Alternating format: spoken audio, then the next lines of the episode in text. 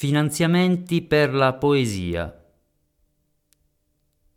Il presidente della giunta, visto il mare, visto l'eccessivo tormento che affligge la popolazione mondiale, visto le ingenti somme stanziate per arricchire pochi ed affamare molti, visto che non aveva niente di particolare a cui pensare stasera, ha pensato bene di indire un bando per attività creative e letterarie da svolgersi sotto pressione della mancanza di autorità, in collaborazione con le muse e con i quattro venti. Articolo 0.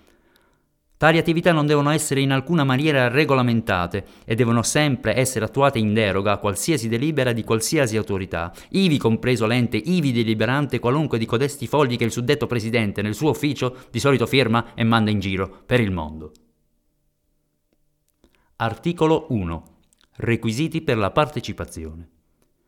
Gli aspiranti devono possedere un unico cuore, possibilmente battente, e calli sparsi sulla superficie dell'anima.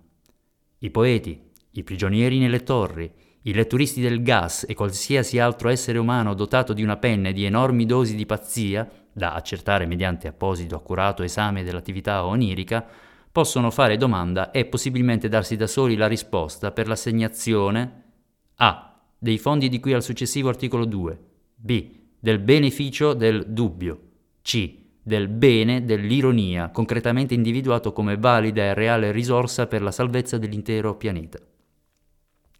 Articolo 2. Importo dei finanziamenti. Le somme di denaro previste sono destinate alla pubblicazione di un libro di poesie.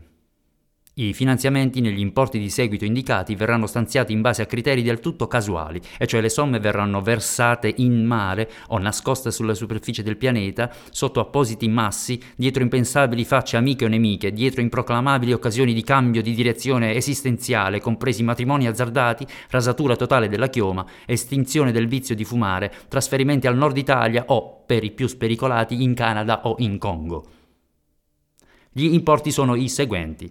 Euro 50.000 in gettoni d'oro, euro 50.000 in buoni pasto, euro 50.000 in biglietti aerei intercontinentali di sola andata, euro 50.000 in dichiarazioni d'amore, brezze al tramonto, fuochi in spiaggia e connessa più bella notte della propria esistenza, euro 50.000 in ulteriori probabili esistenze da accertare mediante il suddetto esame onirico con corrispondenti ulteriori probabili notti in spiaggia, belle o meno. Articolo 3. Scadenza. Questo bando è già scaduto. Articolo 4. Disposizioni transitorie, come quelle delle costellazioni nel corso delle ere galattiche.